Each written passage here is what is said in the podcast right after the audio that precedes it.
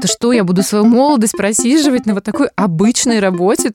Кто-то я думала, ну да, ты, конечно, в жизни хреново выглядишь, на фотках ты лучше. А на кого-то я смотрела, думала, обалдеть, прям ровно такой же, как в Инстаграме, прям вот точь-в-точь вообще. Ого, это моя жизнь, я сама себе это все создала. Мне бы казалось, что я здесь лишняя на этом празднике жизни. Когда ты едешь в какую-нибудь командировку короткую, там, на два дня, но ты видишь море и понимаешь, что ты никогда бы в жизни в это место не попал, если бы у тебя не было такой классной работы.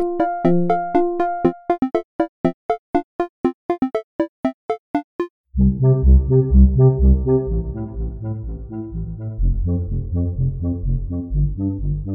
Это подкаст «Счастье» и его ведущая Катя Алексеенко. В своем подкасте я разговариваю с разными интересными людьми, задаю им вопросы о счастье, расспрашиваю об их личном пути к счастью и о том, из чего оно складывается. Так от выпуска к выпуску я собираю пазл с картины нашего русского счастья. Подписывайтесь на подкаст, чтобы не пропустить интересные истории моих гостей и разобраться в теме счастья вместе со мной.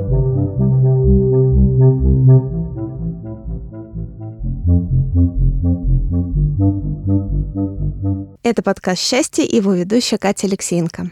Сегодня у меня в гостях потрясающая девушка, красавица, модница, спортсменка и девушка-праздник, шеф-редактор сайта журнала «Грация» Оля Соленко. Оля, привет. Да, это я. Привет.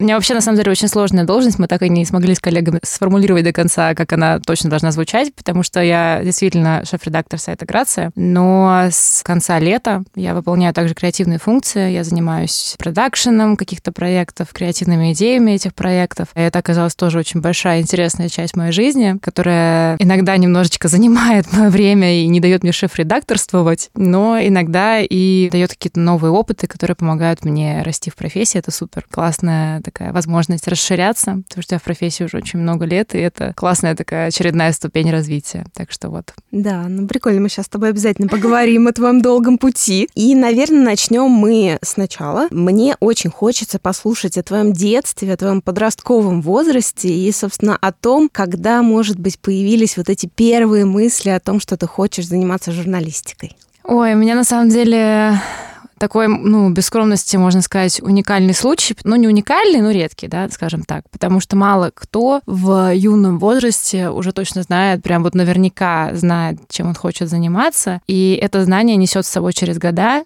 и потом, оборачиваясь назад, понимаешь, что он реально знал. То есть вот это моя история. Я отчетливо помню, что, я не знаю, в классе в шестом или в седьмом я уже точно знала, что я хочу быть журналистом. И у меня со старших классов школы, вот журфак МГУ был просто главной целью в жизни. И это так сейчас прозвучит. В одном из своих интервью я рассказывала, но я помню, да, что мы делали с каким-то брендом тоже коллаборацию, и там были вопросы про мой путь, и я говорила, что у меня стояла заставка на телефоне, весь 11 класс, у меня была вот лестница журфака, кто знает, тот поймет, кто учился на журфаке или хотел туда поступать, это гениальная, потрясающая мраморная лестница. Она стояла у меня на заставке, чтобы я каждый раз, обращаясь к телефону, визуализировала. Так что мечта мечты сбываются, да, в моем случае все было вот ровно по этому пути. У меня были самые успешные сочинения в классе, естественно, я участвовала там во всяких олимпиадах по литературе и так далее, русский язык, то есть это все гуманитарное, мое любимое было. Такие сферы в школе, я супер хорошо по ним училась и супер плохо по всем точным наукам. По иронии судьбы, вот это вот последние полгода в частности, когда у меня изменилось немножко вектор работы, я поняла, что все-таки вот настал тот момент, когда слова моей злобной математички о том, что однажды ты поймешь, что тебе потребуется эта информация. Они реально всплыли у меня в памяти, то, что с цифрами теперь тоже приходится работать в силу должности. Была уверена, что меня это не коснется, но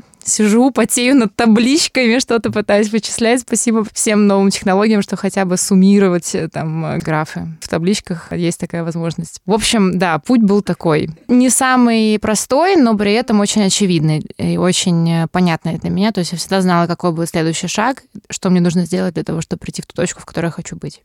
А скажи, вот ты говоришь то, что ты уже понимала, что ты точно хочешь на журналистику, точно хочешь в МГУ. А в какой момент ты это поняла? И как вообще это произошло осознание того, то, что вот я буду журналистом? Ну, не так много, да, профессий, связанных прям вот с текстами, да. То есть это либо писатель, но писатель не воспринимается как профессия. Для меня это все таки и тогда было, и сейчас это какое-то такое предназначение, да, и это гораздо шире, чем работа. Плюс я довольно логически настроенный человек. У меня папа бизнесмен, и мне передалась часть его мышления. Я всегда понимала, что на этом денег не заработаю, заработаешь, ну, если ты не какой-то уже известный человек, который выпустил книгу. Поэтому нехитрым методом вычисления я поняла, что если я хочу писать, если я хочу зарабатывать на жизнь тем, что я умею и люблю писать, придумывать истории в том числе, какие-то креативные штуки делать, какое-то творчество, то в городе Кемерово, я жила в городе Кемерово, не так много осведомленности, наверное, да, о профессиях. Журналист — это довольно известная профессия. То есть потом уже переехать в Москву, естественно, я узнала, что есть и такие профессии, как ивент, пиар и так далее. Они смежные, они тоже связаны с тем, что ты должен неплохо или хорошо даже писать, какие-то делать креативные вещи, там, фонтанировать идеями и так далее. Это все тоже про меня, но сейчас я понимаю, что как бы все равно это не то, чем я хотела бы заниматься большую часть своей жизни. Поэтому все было как-то очень очевидно. В Государственном университете Кемеровском был журфак. Я понимала, что если что, я поступлю туда. Я ходила на какие-то курсы подготовительные, которые связаны с поступлением именно в профильные факультеты. Я специально перевелась на старшие классы в профильную гуманитарную школу, чтобы у меня был уклон на подготовку к ЕГЭ по литературе и русскому языку. Собственно, я говорю, я такой расчетливый в этом плане была подросток, я все точно знала. Я заходила на все сайты университетов, смотрела, какие там вступительные пороги, какие экзамены, какие испытания нужно пройти, чтобы поступить, потому что журфак — это такой факультет, куда ты не можешь просто послать документы и сидеть ждать ответа. Тебе нужно приехать и написать сочинение, а как в случае с МГУ еще и прийти на творческое собеседование. Раньше так было, сейчас, насколько я знаю, убрали эту часть. И пообщаться с экзаменаторами и рассказать им про свои какие-то мысли. В общем, вытаскиваешь билет, и на билете написано там придумайте концепцию там газеты или материала или чего-то по такой-то теме. То есть я все это заранее знала. То есть не было такого, что я такая после 11 класса, о, журфак, что нужно. То есть у меня было все заготовлено за несколько лет до того, как я поехала в Москву поступать. А вот когда ты думала о журналистике, какие у тебя вообще были представления, как выглядит там день журналиста? То есть насколько вот эта картинка у тебя вырисовывалась в голове и как она выглядела? Это, кстати, очень классный вопрос. Я сейчас пытаюсь ее воспроизвести. Я точно помню моменты, когда моя мама мне говорила, вот, классно, что ты выбираешь такую профессию. У нее почему-то был стереотип, что журналисты много путешествуют, и вообще они еще могут, даже если ты будешь писать про рестораны, то ты еще и будешь ходить во все рестораны, в какие то только захочешь, и есть там бесплатно. я ей говорила, мам, ну что за бред, так не может быть. Просто сейчас вспоминаю эти слова, понимаю, что это правда, ну, моя жизнь, и я последние полтора года очень тесно связана с гастро, сферы, потому что мне просто стало это интересно, и я познакомилась с огромным количеством людей из гастроиндустрии, и действительно журналисты, которые занимаются гастро, они действительно ходят в очень классные места,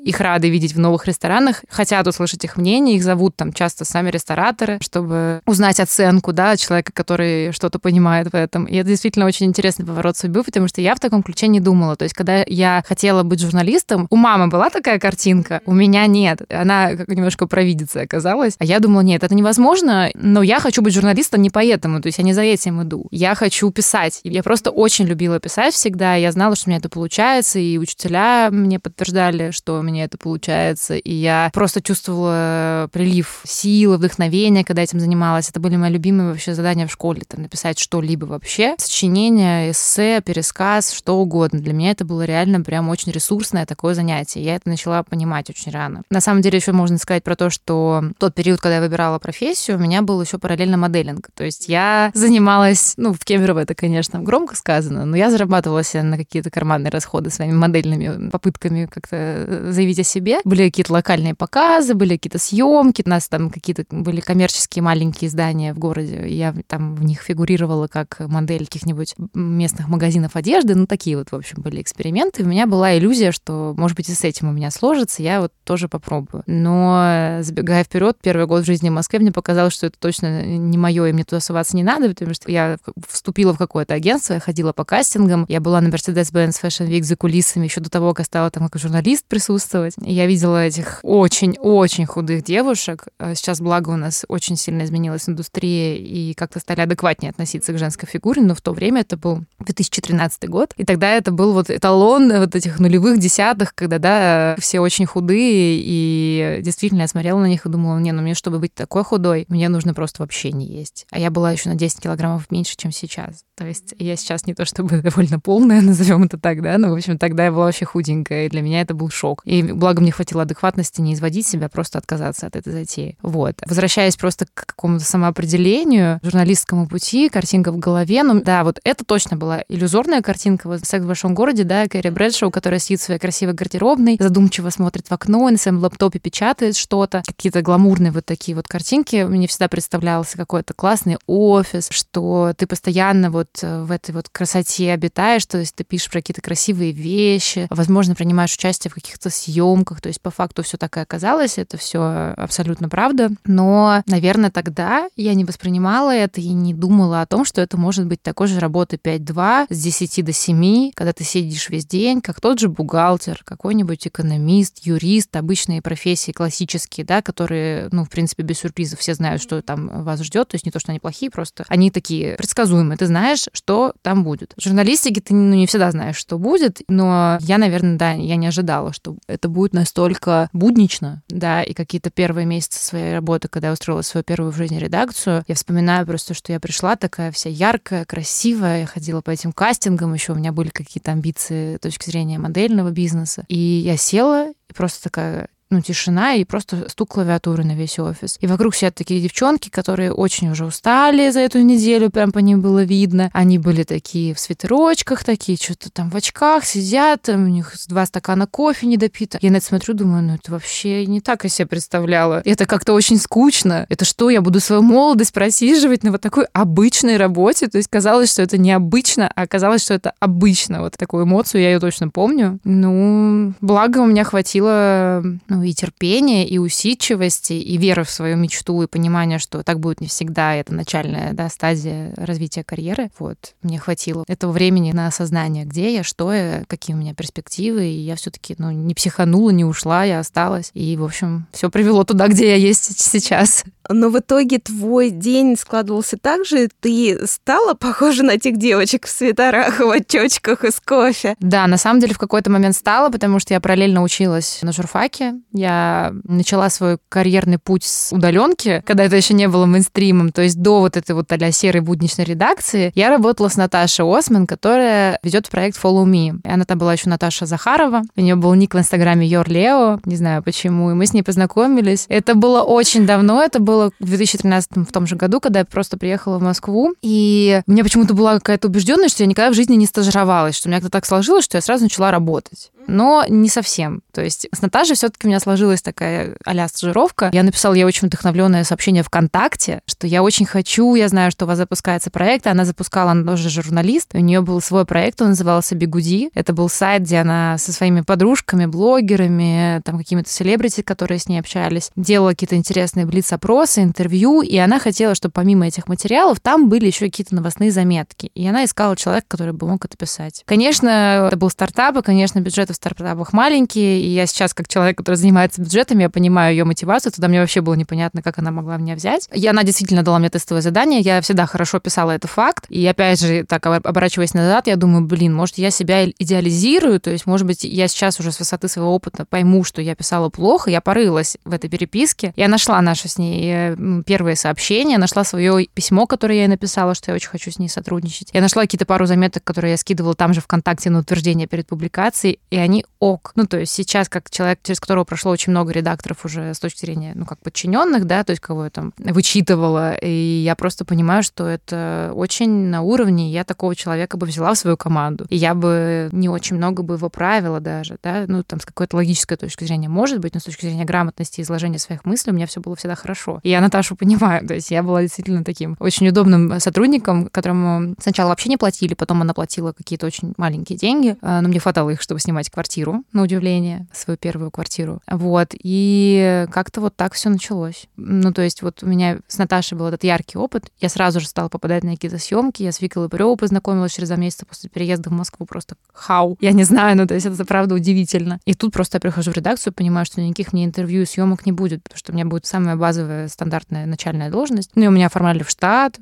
у меня появилась трудовая книжка, у меня появилась зарплата, которая приходила на карточку дважды в месяц, да, все серьезно, официально, побольше денег, конечно, чем у Наташи, потому что это не стартап, это был уже большой очень проект с миллионами охватами, но это была такая реально вот просто работа скучная. И, конечно, да, я не ожидала, что это будет так, но я стала такой же девочкой в свитере на какое-то время. А когда твоя жизнь начала меняться в сторону, да, вот приобретения этих красок, праздника, поездок, приглашений, подарков? Да, я помню этот момент. Когда я устраивалась на работу, меня собеседовала Анна Круглова, которая сейчас занимается своими проектами. До этого она была вот, собственно, заместителем главного редактора Woman.ru, где я начинала свой именно такой серьезный карьерный путь. И вот мы с ней, значит, впервые в жизни встречаемся. Она меня собеседует, я рассказываю вот про то, что у меня опыт работы с Наташей Осман, и она мне говорит, ну это, конечно, здорово, мы, там, окей. Ну смотри, у нас есть помимо того, что ты будешь писать новости, в теории такая возможность. Ты знаешь Юлю Пош? Юля Пош сейчас уже всем известная светская Пош из антиглянца, но тогда Юля была редактором светской хроники Woman.ru. Я не знала вообще, кто это, я не понимала, о ком мне говорят. Я говорю, ну нет. Она говорит, ну она вот светский хроникер, она очень известна вот в светских кругах Москвы. А она у нас работает светским хроникером, и ей нужна будет такая ля, подмога. Если у тебя есть возможность и желание, то можешь как бы его проявить. Ей нужна помощница, которая будет с ней ходить на эти мероприятия. Я сказала, вау, конечно, я хочу. И через какое-то время вот Юля меня стала брать как такую а свою протеже. Но это было нужно с точки зрения, что Юля просто общалась там с гостями, ее все знали, она как бы уже такая была светская львица, ходила как бы на равных со звездами, да, коммуницировала, брала у них какие-то комментарии и потом писала большой репортаж. А я нужна была для того, чтобы на очень больших мероприятиях замечать какие-то новости. То есть если вдруг кто-то вышел парой или кто-то вдруг там беременный пришел, ну, какие-то такие штуки, да, то есть как юный зоркий новостник, которого никто не знает, и никто не обращает внимания, что девочка что-то за, за вами следит. Вот, я должна была вот выполнять эту функцию. Получалось у меня замечательно. Мы с Юлей приходили по вечерам после мероприятия домой. Она начинала писать репортаж, а я писала все новости, которые я в ходе этого репортажа заметила. Вот. И так я доросла до самостоятельного редактора «Светской хроники». Когда Юля уходила из Woman.ru, собственно, меня поставили на место, которое она освободила, я стала официальным редактором «Светской хроники». Это был 2016, по-моему, год, или 2017, сейчас точно не вспомню. И вот тогда все резко изменилось. То есть у меня было по пять мероприятий в неделю. Я приезжала в офис, также продолжала там писать какие-то статьи, но вечером карета превращалась в тыкву, а у меня наоборот, просто я из э, девочки в свитере я становилась э, светской звездой, то есть я шла в какой-то офисный туалет просто, переодевалась там в платье, где-то там же красилась, выпрямляла, там крутила кудри, что-то делала себе с головой и выезжала на мероприятие. И стала ходить по всем мероприятиям э, Москвы, в общем, крутым каким-то и показам, и какие-то светские рауты, закрытые ужины, какие-то баллы, номинации, премии, какие-то очень масштабные истории. Меня спросишь любое имя звезды, я видела всех вживую, и для меня это было нормой. И когда я приезжала в Кемерово и рассказывала каким-то своим школьным там подружкам про то, что это мной происходило, они такие, вау, и вот этого видел, и вот этого, и даже Киркорова видела. Для меня это была такая будничная история, даже с ними не фотографировалась. Я до сих пор считаю, что это не очень профессионально, но есть пара звезд, с которыми я не удержалась, и подошла, попросила фото, это Меладзе и Маликов. А вот у тебя что-то поменялось внутри? Вот как раз ты говоришь, что, что твои подружки, они такие, ой, этого, этого видела. А у тебя поменялись представления вот о звездах, да? Вот с того, когда ты не имела к ним доступа, когда ты вдруг вот, вот, ну, да, этого, этого всех видел. Ну, ты знаешь, у меня на самом деле никогда не было такого, что я прям фанатела от кого-то. Как говорят, не сотвори себе кумира, и у меня реально не было никаких кумиров. Я, ну, нормально относилась к российскому шоу-бизнесу, и, ну, с интересом наблюдала, но у меня не было такого, что я прям такая, боже, вот бы там тоже оказаться. И когда я там оказалась, я такая, ну да, окей, это нормально. И, и то есть звезды тоже такие э, мимо ходят, и я такая, ну это нормально, они нормальные. Кто-то я думала, ну да, ты, конечно, в жизни хреново выглядишь, на фотках ты лучше. А на кого-то я смотрела, думала, обалдеть, прям ровно такой же, как в Инстаграме, прям вот точь-в-точь вообще, вот прям так же и выглядит. Очень было интересно так анализировать. Через какой-то момент я стала уже интервью брать, то есть так я просто на них смотрела, а потом стали уже какие-то происходить такие фестивали, то есть я помню, я была на фестивале Кинотавр, тоже вскоре после того, как я начала карьеру именно светского хроникера, это был вообще незабываемый опыт, до сих пор просто это помню. Это, конечно, уникальная ситуация, когда ты можешь жить в отеле в Сочи, отель «Жемчужина» легендарный, легендарный. Рядом с ним в Зимнем театре проходит кинофестиваль, и в «Жемчужине» живут все актеры, актрисы, режиссеры, все причастные к фестивалю. И ты реально, вот как Юлия Высоцкая познакомилась с Андреем Кончаловским в лифте, ты также можешь в лифте с кем-то встретиться из великих режиссеров или актеров. Ты можешь на завтраке встретить этого человека, ты можешь потом пойти между премьерами плавать в бассейне, дневными премьерами, то есть там с утра что-то, да, днем, когда есть свободное время, идешь плавать, мимо тебя проплывает какая-нибудь актриса. И ты, ну, так это начинаешь уже буднично воспринимать, что, ну да, ты потом с кем-то, ну, обсуждаешь это, все такие, боже, не может быть, обалдеть. А ты такая, ну, да, это моя жизнь, это моя работа. Ну, то есть у меня это было очень такое естественное, да, что-то. Я помню, мама моя, которая очень всегда мной гордилась и всегда следила за всеми моими успехами. Ну, и сейчас, естественно, продолжает следить, но тогда просто для нее это тоже был шок. И она говорит, а ты себя не чувствуешь неловко? Ты не стесняешься? Тебе не кажется, что, ну, вот они же там все там в именитых брендах, в роскошных платьях, а ты обычная девчонка, как бы ты не ощущаешь, как, бы, как будто тебе здесь не место. Я говорила, нет, мама такая обалдеть, как у меня такая дочь выросла. Я бы очень испытывала неловкость и стыд какой-то. Мне бы казалось, что я здесь лишняя на этом празднике жизни. Мне так никогда не казалось. Плюс я всегда была очень коммуникабельной, я быстро задружилась с какими-то брендами, с дизайнерами. И на все мероприятия я приходила в каких-то очень тоже красивых, роскошных платьях, которые потом я просто отдавала, и это окей, это не только там я как журналист так делала, но и многие знаменитости так делают. Это как бы нормальная практика, потому что вот эти вот black tie dress, которые супер-супер нарядные, да, в пол, в стразах, какие-то невероятно эффектные, но ты их просто больше одного раза не наденешь. Во-первых, они очень запоминаются, плюс ты как бы в светской хронике в этих платьях, естественно, есть как бы фотографии тебя в них. В случае со звездой это как бы уже, ну, не камильфо, да, считается. Вот. А, ну, у меня просто как бы не было необходимости их хранить дома и так далее. Я просто выходила в свет аккуратно, с ними обращалась, потом их возвращала и, в общем, отмечала в Инстаграме и там как-то благодарила дизайнера. Вот. Так что что-то это было очень такое для меня, естественно, среда обитания.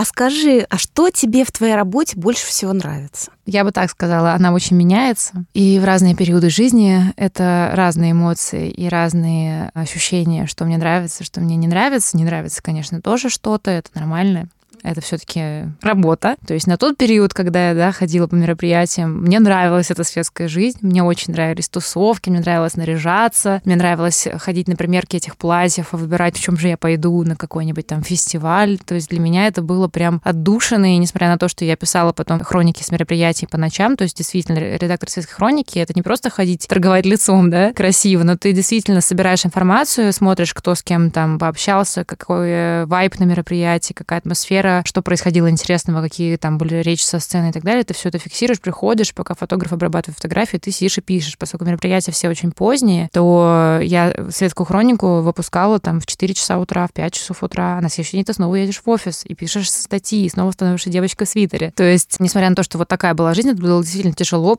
очень ненормированный график, очень сбивчивый сон. Но вот на тот период все равно я получала кайф от этого. Сейчас меня не заманишь на мероприятие вообще, если это не делает делает мероприятие кто-то из моих друзей, если это не делает кто-то из наших партнеров рекламодателей, где я знаю, что у нас там деловые отношения с этим брендом, да, или там с человеком, и мне нужно присутствовать, или ну, еще какой-то небольшой ряд причин, то я не пойду никуда. У меня уже случилась просто передозировка этими мероприятиями, но вот на тот момент мне нравилось. Сейчас мне это не нравится, да, то есть это вопрос о том, что нравится, как все меняется. Когда-то мне действительно очень нравилось писать тексты, делать research, копошиться в какой-то информации, делать какие-то классные материалы, которыми я гордилась, я могла их вывешивать у себя себя там в stories, как-то рассылать по своим друзьям, говорить, смотри, что написала. Сейчас я не пишу практически вообще с точки зрения вот рабочей, потому что я уже давно не редактор, именно как человек пишущий, и даже с какого-то момента я уже и не редактор, как выпускающий редактор. То есть у меня, когда я только стала шеф-редактором, у меня была функция вычитывания текстов, но сейчас настолько меняется функционал, настолько растет команда, что очень меняется функционирование внутри коллектива. То есть всегда было по-разному. То есть когда мне нравилось писать, когда мне нравилось по мероприятиям ходить, когда мне нравилось вычитывать текст, действительно я поняла, что это мое, и я очень комфортно себя ощущаю в этой работе, мне нравится, и кто-то за меня уже, да, сделал research, все написал, я посмотрела, прочитала, сама узнала эту информацию, и плюс как-то ее там довела до ума. Придумывать заголовки я тоже любила всегда. В какой-то момент я просто поняла, как это делается, это большое искусство, и вообще там 70% успеха новости зависит в первую очередь от заголовка. Любого текста, не только новости.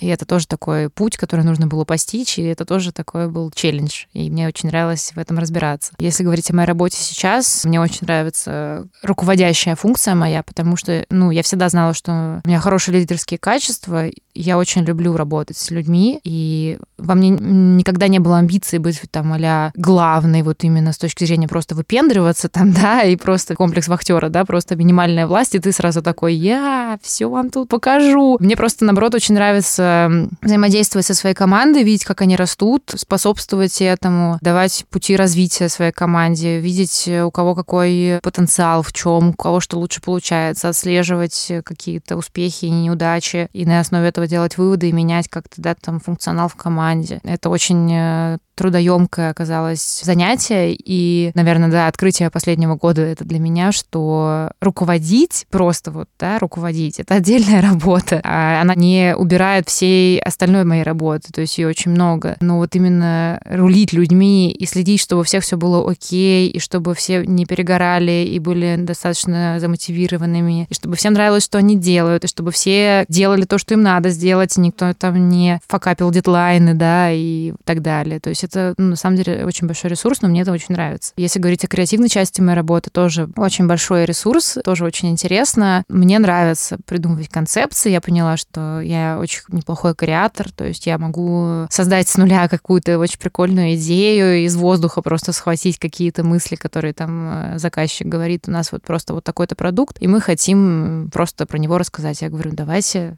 так, давайте это, и еще можно вот так. И это тоже увлекательная такая игра своего рода, когда ты пытаешься понять предпочтения клиента и при этом э, соблюдаешь идентику издания, в котором ты работаешь, да, потому что в коммерческих коллаборациях это очень важная тоже составляющая взаимодействия с любыми коммерческими организациями, с клиентами, с партнерами и с крупными брендами. Вот, так что, да, меняется работа и меняется то, что мне не нравится.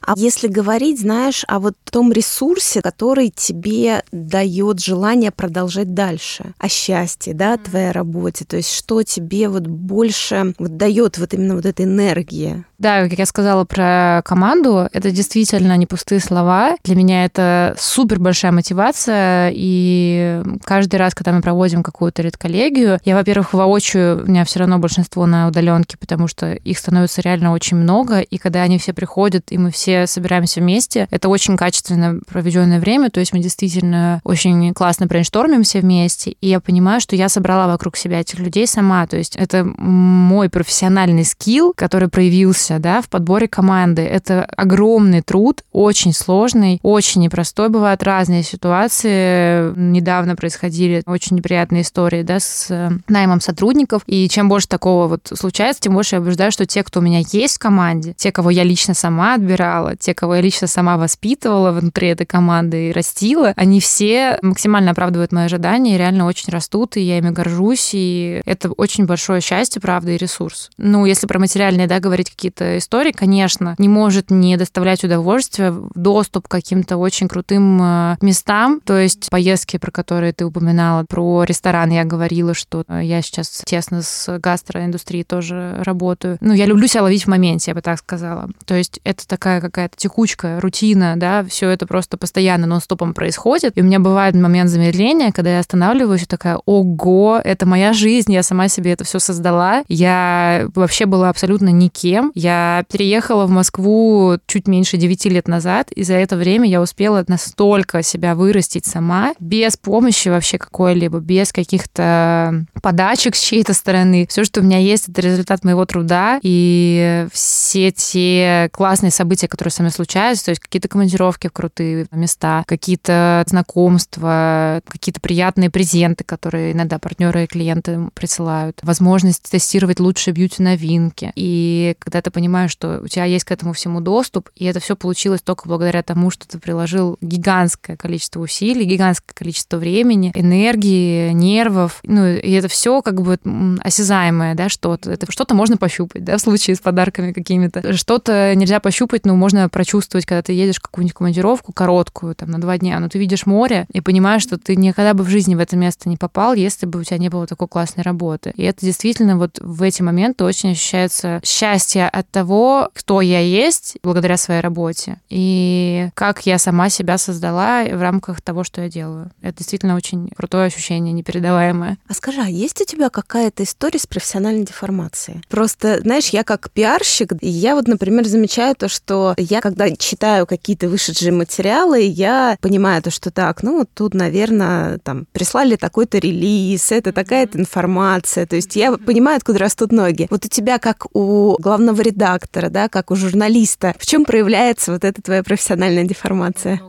Ой, много в чем. Вот то, что ты сказала про я могу представить, какой был релиз и так далее, абсолютно такая же история. Я точно знаю, как это все работает. Я вспоминаю, это моя любимая просто такая история. Я была в сентябре, прошедшем, в Бодруме. У меня была мечта оказаться в Бодруме с момента, когда я в 15 или 16 лет прочитала в журнале «Космополитен», а это журнал, который входит в наш медиахолдинг, это наши коллеги любимые. Сейчас я знаю просто, кто создает это все, да. Тогда я просто была девчонкой из Кемерово, и журнал «Космополитен» покупала моя мама, и я просто долистала до странички, где про путешествия рассказывалось, и там кто-то из редакции рассказывал про Бодрум. И я прочитала, во-первых, я запомнила, что это какое-то невероятное направление, то есть это Турция, но не Турция, она такая же вся природно очень иная, там невероятно лазурная море, да, вот это все. Я, мне прям запомнилась эта картинка, и у меня, я помню, мысль, как же этот журналист придумал туда поехать, как же он узнал о таком удивительном направлении, ничего себе. И просто проходит какое-то количество лет, и я вспоминаю об этом, и я понимаю, что, конечно, рядовой читатель, да, обычный человек, он просто это читает, и, ну, вот так же, как я тогда в 15 лет думает. А журналист знает, что чаще всего, да, это поездки по работе, когда тебя приглашает иногда Министерство туризма этой страны, иногда какой-то новый большой отель, который там открылся, и он хочет показать журналистам, как у них все здорово устроено. Потому что мы все-таки стараемся, чтобы журналистика была честной, да, и она даже в лайфстайле должна быть честной. Если журналист пишет про отель какой-то, рассказывает читателю, то, скорее всего, он там был, потому что он э, проверил, насколько там действительно здорово, он может об этом рассказать своей аудитории через страницы или через сайт. Тогда для меня, конечно, это было непонятно. Сейчас, когда я листаю э, журнал, я думаю, так, где в этом месяце были мои коллеги? То есть это вот так воспринимается. Потом есть какие-то такие нюансы про интервью, тоже про какие-то колонки, поддержки каких-то средств. То есть ты понимаешь, что это все действительно было протестировано, это все было доставлено в редакцию. В случае с интервью, что ну, сейчас очень изменилась да, эта сфера. Раньше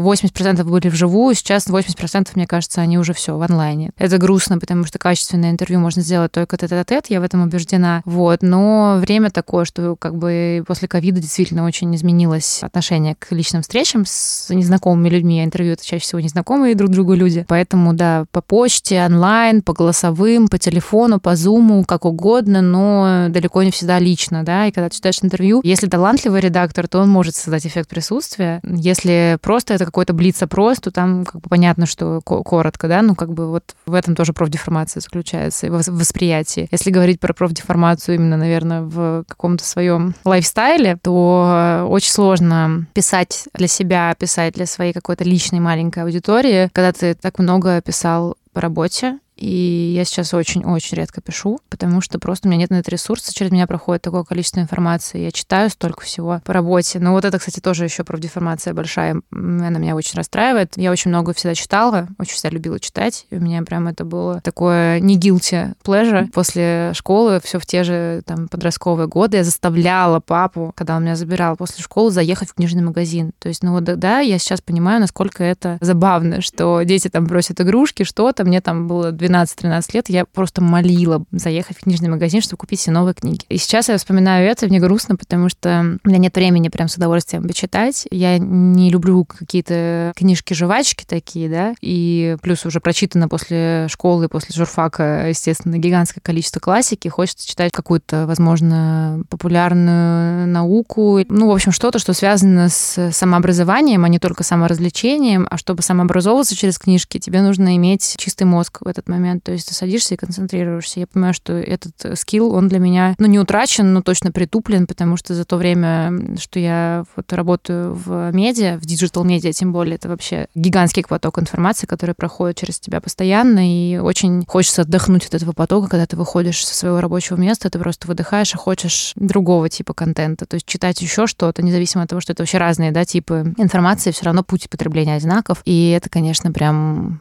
меня очень печалит. То есть главное вот профдеформация читать и писать стало очень сложно для себя именно. Я прям вижу вот эту вот грусть и печаль у тебя в глазах от э, сознания этого. Но, несмотря на это, я заметила, что ты очень активна в социальных сетях. То есть, видимо, ты нашла, да, какой-то другой способ передачи информации, да, другой способ контента.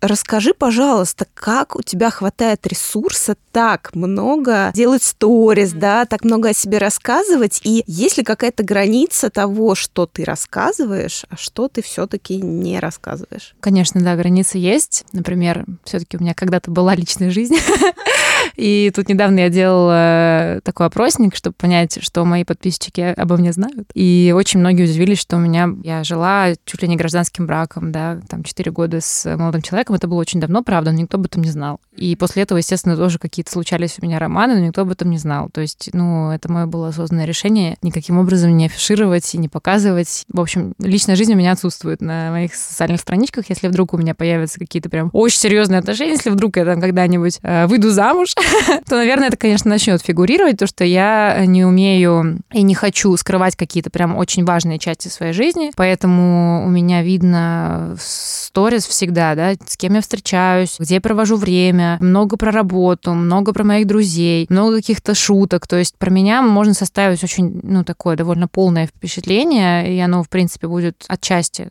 отчасти, но все-таки соответствовать истине, да, потому что я много про себя, как ты сказала, это правда, я много про себя рассказываю, и для меня это комфортно. Ну вот у многих создается стереотип, что э, вот они видят в сторис, и это соответствует на 100% реальности. Так все и есть, больше ничего другого нет. Это, конечно, не так. У меня прошлой осенью была практически депрессия. Я из нее себя вытаскивала там несколько месяцев подряд. У меня была очень плотная терапия с психологом, которая продолжается сейчас, но уже такая в поддерживающем таком смысле. То есть я эту свою сторону сторону жизни не очень хотела афишировать и не видела в этом смысла. Или многим кажется, что вот я только там где-то гастролирую все время, там, тусуюсь, и когда там я сижу в офисе, сижу ли я вообще в офисе, я каждый день практически в офисе, в отличие от многих других своих коллег, которые на удаленке, например, ну, потому что мне комфортно в офисе, мне нравится в офисе работать. Но я не понимаю, не, не люблю такой контент, когда вот кто-то занимается какой-то рабочей деятельностью, вот он ставит телефон на таймлапс, и вот он снимает, как он сидит и очень серьезным видом что-то печатает. Я в этом смысла не вижу, мне не хочется как бы для галочки, вот посмотрите, я сегодня еще и поработала. Ну, как бы, кто знает, кто, кто там э, достаточно осведомлен о том, что это за профессия, он понимает, что чтобы все было то, что я там красиво показываю, нужно еще очень много поработать и такой будничной постановки. Но зачем это снимать каждый раз и показывать, я не знаю. На прошлой неделе у меня было, у меня было, что я ушла из офиса в 10 часу вечера.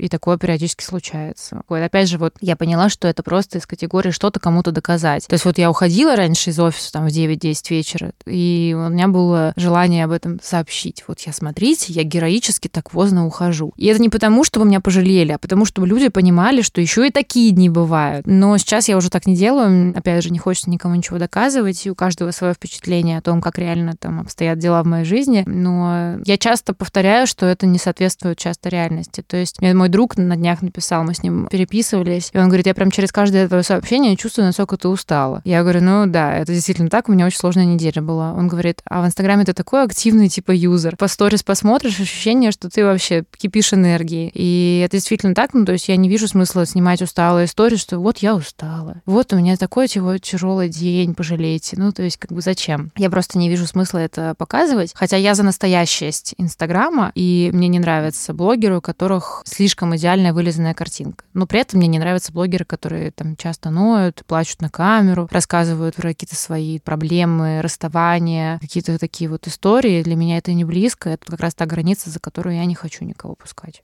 Оля, ты блогер? Я считаю, что да. Мне безумно нравится в твоем контенте, который ты создаешь, какая-то вот доля самоиронии. Мне нравится, что ты не боишься там выкладывать какие-то смешные вещи. Это на самом деле сейчас очень ценно, это прям действительно что-то естественное. Но одновременно с этим мне вот знаешь еще что интересно? Вот то количество всего, что ты выкладываешь, это воспринимается тобой как часть твоей жизни или это больше связано вот, например, с профессией блогера? Потому потому что сейчас очень активно я слышу очень много дискуссий на тему создания личного бренда, то есть о твоей представленности в соцсетях как личности, как профессионала в том числе. То есть насколько это какая-то твоя вот потребность поделиться, либо это все-таки у тебя как профессиональный пунктик, да, то, что ну вот мне нужно о себе рассказывать, чтобы поддерживать какой-то определенный имидж там своей работы. Да, я понимаю, о чем это. Я бы так сказала, это моя действительно естественная потребность, и так было всегда. У меня потихонечку нарастет блог, я ничего для этого специально не делаю, поэтому как бы он не слишком там эволюционирует. Но есть подписчики, которые со мной давно, есть которые менее давно, и вот кто со мной давно, они точно помнят и знают, что у меня всегда было много сторис, и когда я не занимала руководящую должность, и когда еще никто не говорил про личный бренд, я просто такой человек. Я люблю шутить, я люблю веселиться. У меня действительно много чего происходит в жизни, и до того, как, опять же, у меня там стал расти мой функционал, и места, где я бываю, да, и то, что я могу себе позволить, и куда меня приглашают, всегда же это было в разных пропорциях. Сейчас этого больше, когда я была обычным редактором, этого было меньше, но всегда что-то происходило, то есть я просто действительно живу очень активной, насыщенной, классной жизнью. Я ее очень люблю, и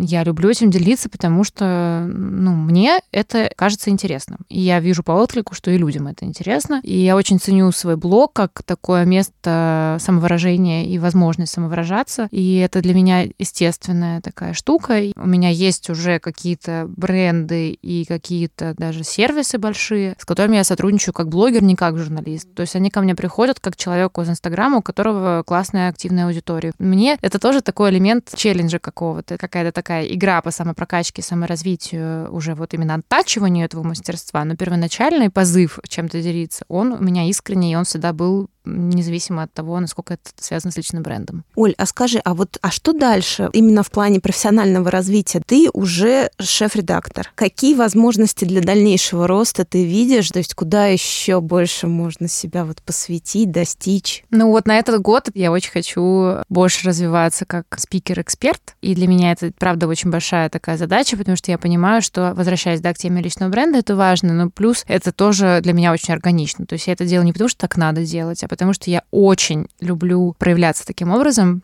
Я очень люблю разговаривать, и я знаю, что я прекрасный модератор, спикер, э, что я могу на любую заданную тему говорить часами. Мне есть что сказать в рамках моей да, работы, в рамках моей профессии, естественно. И сейчас у меня, наверное, уже потихоньку приходит осознание, что мне действительно есть чем делиться. Если раньше я такая немножко, ну, чего я там вообще, я еще не выросла. На самом деле, это как бы и так э, тоже остается отчасти. Мне психолог сказала очень классную фразу, и я ее прям запомнила, о том, что нужно почаще осознавать свою малость и свою великость. И это очень классная фраза, потому что она ровно про вот этот баланс между словить звезду, зазнаться и подумать, я вообще уже все сделала, что я могла, я такая крутая, и не скатиться вот в эту пропасть, да я кто, я никто, я вообще еще ничего не сделала, вот мои другие там ровесники, вон уже что, а я вон до сих пор квартиру не купила, условно, да? То есть это какая-то вот такая грань, и я в ней как раз очень органично существую. То есть я постоянно себе напоминаю, сколько я крутая и как много я сделала уже, и при этом я постоянно помню, как много надо сделать еще. Ну, то есть, если развиваться в дальнейшем, у меня нет конкретного понимания, там, какая должность должна быть, например, да, потому что то расширение должности, которое со мной случилось вот в, в прошедшем году, оно не было для меня ожидаемо запланированным, да, то есть так просто сложились обстоятельства в силу каких-то определенных перестановок внутри коллектива, и это было очень классно и очень вовремя для меня. Но при этом, да, вот если говорить про меня просто как про человека, вне зависимости от моей должности, я уже достаточно чувствую себя экспертом экспертной в каких-то вопросах, чтобы об этом громче говорить. И мне очень хочется создавать какие-то, ну, возможно, даже продукты, которые я могу нести обществу. Но я понимаю, что все эти истории требуют огромного ресурса, и как-то пока вынашиваю внутри себя это.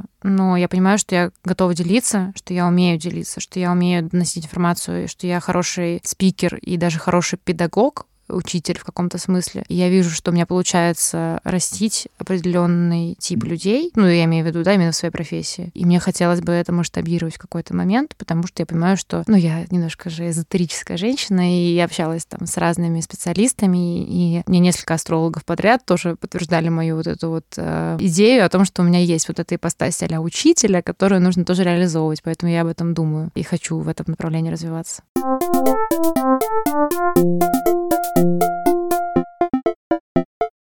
Расскажи, пожалуйста, Оля, что для тебя самое важное в этой жизни? Такой вопрос. Он как бы и простой, и сложный одновременно. Я бы так сказала, что я супер такой семейный человек, и семейность для меня, она в том числе в друзьях, да, то есть все, что связано с близкими людьми, это вот прям гипер важно для меня. Я всегда за всех переживаю, всегда со всеми хочу быть на связи хотя бы какой-то такой условный. Мне супер трепетно проводить вместе время. Я всегда стараюсь, чтобы возможности это делать было больше. Я очень э, чутко ощущаю, когда кто-то отдаляется в силу своих каких-то жизненных обстоятельств, такое бывает, особенно с друзьями. Но на самом деле очень э, большое счастье в тему нашего подкаста, да, я испытываю в первую очередь от того, что эти люди есть в моей жизни, и что нет ничего ценнее уверенности в том, что особенно говоря про друзей, да, что это, потому что семья это все, все равно, семья это как бы что-то безусловное, ну, бывает по-разному, но в основном, да, как аксиома, это люди, которые вот уже никак по-другому не будут, они твоя семья. А друзья это то, от чего ты можешь отказаться, то, что ты выбираешь сам, то, что ты строишь сам. И я считаю своей огромной гордостью и везением, и счастьем, и просто совокупностью вот какой-то очень такой эпицентра своей жизни, что у меня классные друзья, очень близкие, и их довольно можно сказать, ну, немного, ну, да, ну, то есть это не один человек, да, и каждый про что-то свое, и каждый мне дает какую-то очень важную вещь свою. И вот я бы сказала, что это для меня максимально что-то такое трепетное и важное. И в этой системе координат мне не хватает. Ну, я бы не сказала, знаешь, там вот мне нужен мужчина еще. Ну, то есть это как-то звучит так. Я супер самостоятельная, самодостаточная, я отлично себя ощущаю без личной жизни налаженной. Вот. Но в моей идеальной картине мира, то есть вот вся вот эта совокупность семейности и вот этой вот общности с близкими людьми, она вот завершается тем, что у меня моя личная семья появляется в какой-то момент. То есть совокупность моей семьи, из которой я родом, с моей приобретенной семьей в виде друзей и созданной мною новой семьей, в которой я буду уже создавать очаг, да, с человеком, с которым я захочу провести, ну, если не остаток своих дней, то очень большой промежуток своих дней. А это очень важная часть. То есть э, я бы сказала, что тоже как бы такая моя природная потребность. Ну, помимо этого, конечно, я сама как цельность, как личность, как человек, который растет, развивается, меняется, ошибается, учится на этих ошибках и так далее, это очень важная такая история. И работа с собой, умение дружить с собой, любить себя, договариваться с собой, это просто эпохальный труд, невероятно интересная игра и задача. И с каждым днем я в ней совершенствуюсь. Но никогда невозможно здесь прийти к стопроцентному успеху и дойти до босса и выиграть эту игру. Это нереально, это постоянная какая-то такая челлендж и путь такой. Но это вот тоже мега-мега важная история. Она ровно про внутреннюю гармонию и цельность. И это вот такой второй пункт э, про важность, я бы сказала. А скажи, а если посмотреть немного с другого угла, без чего тебе будет некомфортно жить? А, ну вот, да, сейчас такое время, что очень много ведет споров про ценность материального. Ну, я не хочу делать вид, что это не важно, потому что это важно. И в том числе весь мой карьерный путь и вся моя непростая жизненная такая работа над собой, она действительно непростая была и остается, она в том числе замотивирована была желанием найти себе место под солнцем и как-то себя поставить на ноги. И это материальная потребность чуть ли не в первую очередь, потому что когда я приехала в Москву, у меня не было вообще ничего, и первые полгода мне квартиру помогали снимать родители. Я никогда не хотела становиться становиться такой обузой. У нас трое детей в семье, я всегда понимала, что тут не только обо мне нужно позаботиться, я самый старший ребенок, и я должна справляться как-то уже сама. И это была очень важная цель, почему, допустим, там я рано начала прям работать, прям вот очень серьезно. И постоянно, и 5-2, и в офисе, и с трудовой книжкой, как я говорила, да, это в том числе и потому, что у меня были, конечно же, большие амбиции и большая цель стать профессионалом в своей сфере, но и в том числе, потому что реально банально были нужны деньги. И то есть, возвращаясь к твоему вопросу, от чего я точно не готова отказываться, это, конечно, от комфорта, от того уровня достатка, который я себе смогла обеспечить и который я хотела бы дальше продолжить себе обеспечивать и приумножать. И для меня это, я не скажу, что это да, ценность какая-то, это не моральная ценность, но это физическая, человеческая ценность, важная базовая потребность. Я не готова от нее отказываться. И какой-то вот этот жизненный комфорт, место свое в этом мире очень хочется себе обустраивать, продолжать и продолжать как-то работать в направлении того, чтобы там, не знаю, был свой дом условно и так далее. То есть для меня это какие-то очень важные вещи, такие базовые, понятные. И, ну, от этого отказаться я точно не смогу. Ну, как понятно, что мы не говорим сейчас, да, про, опять же, про ту же семью, друзей, какие-то близкие связи и так далее. Если про материальное говорить, от этого я не откажусь. Один из, наверное, таких самых ключевых вопросов, который очень тесно связан с моим исследованием. Как ты лично определяешь счастье? Для меня это всегда было понятие про момент. Я бы так сказала. Есть очень две разные концепции счастья для меня. Одна — это твоя перманентная оценка своего состояния в жизни. Даже есть тест, да, и в целом просто обычный вопрос. Оцени от 1 до 10, насколько ты сейчас счастлив. Я всегда называю в районе 8. То есть всегда есть к чему стремиться, но это уже очень хороший такой высокий уровень своего обычного самоощущения. У меня бывают плохие дни, у меня бывают дни, когда я чувствую себя несчастной, я страдаю, мне грустно, я устала. Это нормально, я человек, тем более я женщина со своими гормональными перепадами, да, это нельзя отрицать. Но в целом такая средняя температура по больнице, да, ее очень важно периодически проверять. И вот этот вопрос из психотерапии «как мне сейчас?», он очень важный, и почаще как-то себе его задавать. То есть это вот один такой критерий оценки счастливости, вообще что такое счастье, да, твоя оценка своей текущей реальности в целом. А есть просто что такое счастье. И вот для меня что такое счастье? Это то, что ты испытываешь какой-то концентрированный момент. Его невозможно испытывать перманентно. Это какие-то очень вкрапления такие яркие в твоей жизни,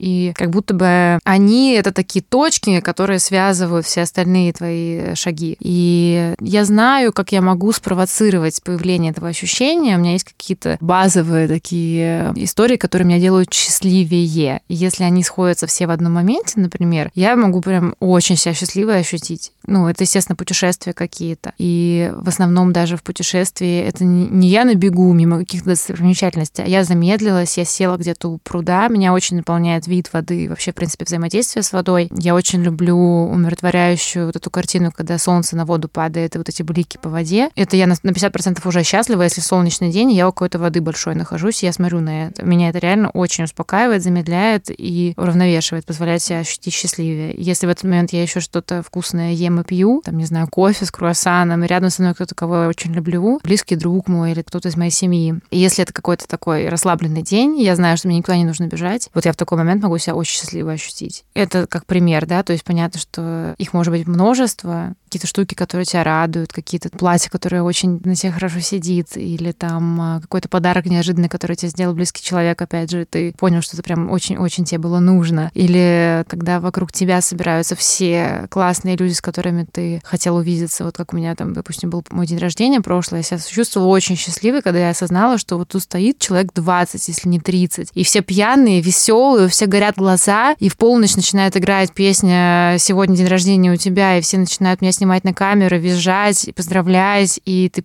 чувствуешь эту квинтэссенцию вообще любви, и ты понимаешь, что это все направлено в твой адрес, и это очень счастливые моменты. То есть это может быть про разное. То есть для меня счастье, оно и про людей рядом, и одновременно про контакт с собой, потому что вот эти моменты замедления, они в первую очередь про контакт с собой. Я очень люблю быть с собой, мне очень комфортно с собой, я очень люблю быть в таком здоровом одиночестве, мне нравится, это ресурсное очень мое состояние. Какие-то ритуалы маленькие. Вот такое маленькое-маленькое ощущение счастья испытываю каждый вечер, когда я ложусь спать, у меня ортопедический матрас, раз. У меня утяжеленное одеяло, у меня специальная подушка, которая от морщин бьюти такая. И я вот на это все чистое постельное белье, шелковая наволочка, я ложусь. Я чувствую, как я о себе позаботилась, чтобы создать себе вот такие условия сна. И я чувствую свою любовь к себе в этот момент и чувствую себя счастливой от этого. Или там э, я очень люблю ароматерапию, свечки и так далее. Мне очень нравятся ритуалы какие-то маленькие с зажиганием аромапалочки, с зажиганием свечей. Я чувствую этот запах, и я вижу, как догорает палочка, с нее так медленно-медленно пепел падает, или как хрустит свеча, у которой фитиль, который специальный такой поющий фитилин. И моя любимая свечка с таким фитилем была сделана моей лучшей подругой. Она просто дома для своих близких варит свечи. И тот факт, что она самая ароматная в моей комнате, и она хрустит лучше, чем все свечи, которые были покупные с такими фитилями. Меня тоже делает счастливой, когда я зажигаю свечку, я чувствую этот запах, и меня убаюкивает этот звук, и я думаю, что это было сделано моей подругой, и вот это тоже совокупность. Какие-то очень маленькие моменты, они очень простые. И, да, возвращаясь про то, что вот мы говорили про комфорт, это все таки про другое, да, это про какой-то такой базис, как бы как, и у меня был очень тернистый путь, и я ела иногда просто вареную курицу с э, какими-то сухарями реально, э, и носила на пары, когда все мои одногруппники ходили в буфет и покупали какие-то вкусности, у меня не было на это, во-первых, денег, во-вторых, я очень следила за фигурой, потому что я по кастингам бегала в тот период, и я приносила на пары, ела вареные яйца. Меня на первом курсе все просто, ну, не высмеивали, но так шутили надо мной, мной, что все с нормальными какими-то снеками, а я, как всегда, с яйцами. Вот, поэтому... И даже в тот период жизни у меня были какие-то моменты, когда я ощущала себя очень концентрированно счастливой. То есть да, у меня были какие-то другие ритуалы, какие-то другие такие способы заземлиться и замедлиться, но они тоже были. То есть я всегда умела ловить вот этот вот э, момент. Я очень любила всегда гулять по Москве долго, а особенно если какой-то солнечный день, это вообще супер. Мне очень большой ресурс дает просто прогулка. Опять же, если какой-то кофе или чай горячий, ты идешь одна, музыка в наушниках, ты думаешь о чем-то своем. Я после таких прогулок часто писала какие-то очень хорошие тексты. Ну, то есть это вот такие очень наполняющие состояния. Так что, видишь, это очень такой обширный вопрос, на который можно ответить по-разному. У меня нет, конечно, короткого определения, но вот это все про счастье, мне кажется.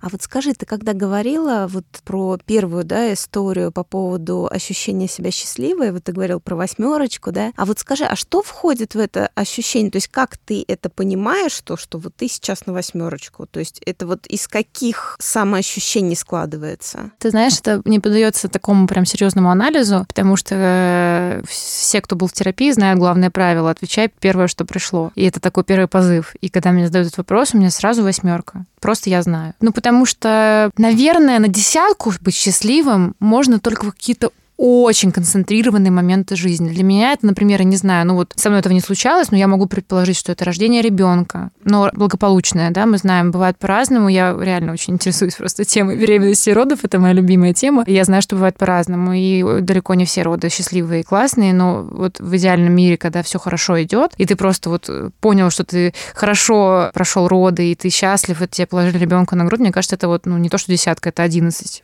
если не 100 по 10-бальной шкале. Или свадьба с любимым человеком тоже. То есть ты идешь к этому дню, ты знаешь, что ты любишь этого человека, ты хочешь с ним э, провести остаток дней или, или не весь остаток дней, ну, в общем, и ты э, ощущаешь себя счастливым на 11 из 10, потому что этот день произошел, и вы рядом, и там все ваши близкие рядом. Ну, это какие-то супер-супер концентрированные моменты. Ну, а так жизнь, она же разная. Мы не можем быть в каком-то пузыре своем. Все равно происходят какие-то моменты разные. Бывают проблемы, бывают э, сложности, там, бывает просто грустно грустно, бывает переутомление, бывают более насыщенные рабочие периоды, когда ты вроде бы и понимаешь, что ты делаешь что-то классное, но ты просто физически уже не вывозишь. У меня такое, например, часто бывает. И в такие моменты ты понимаешь, что в целом целом. Ты счастливый человек, у тебя есть все, чтобы быть счастливым, но там ты не можешь сказать, что ты счастлив прям вот на сто процентов, потому что, ну, ты немножко подустал, тебе хочется в отпуск или что-то. Ну, мы все живые люди, как бы, мне кажется, вот эти вот два значения, которых не хватает до десяти, они для меня про вот это право не на ошибку, право на маленькую несчастливость в общей счастливости, я бы так сказала. Здорово. А скажи, пожалуйста, ты счастливый человек? Ну да, да. Оля, спасибо тебе огромное. Такой классный, очень насыщенный, такой интересный разговор. Несколько, знаешь, про такой глянцевый мир с одной стороны, да, и про то, как реальный человек себя там ведет и ощущает. Сейчас приоткрыла, мне кажется, некую завесу для слушателей, что там на самом деле происходит. Ну, я очень надеюсь, что будет это интересно послушать, и что если у кого-то есть какие-то стереотипы обо мне конкретно или в целом о моей сфере деятельности, что если они послушают этот подкаст, они поймут, что бывает по-разному, но не хочется прибедняться, у меня действительно классная жизнь, классная работа, и я классная, и вообще я очень себя ощущаю гармонично и круто там, где я есть. Вот. Мне кажется, это важное такое самоопределение. Да, мне кажется, это слова как раз счастливого человека. Да, наверное. Здорово, Олечка, спасибо тебе большое. Хорошего спасибо, тебе дня. Спасибо. Спасибо, что позвала. Это был выпуск подкаста «Счастье». Подписывайтесь на подкаст, чтобы не пропустить следующую историю про счастье. Оставляйте свои комментарии и отзывы. Мне очень важна ваша обратная связь. Если вам понравился выпуск, делитесь в сторис и отмечайте меня, Катерину Алексеенко. Мой ник Зора Кейт. Я обязательно отправлю вам в ответ лучки добра. Счастья вам и до новых встреч! Mm-hmm.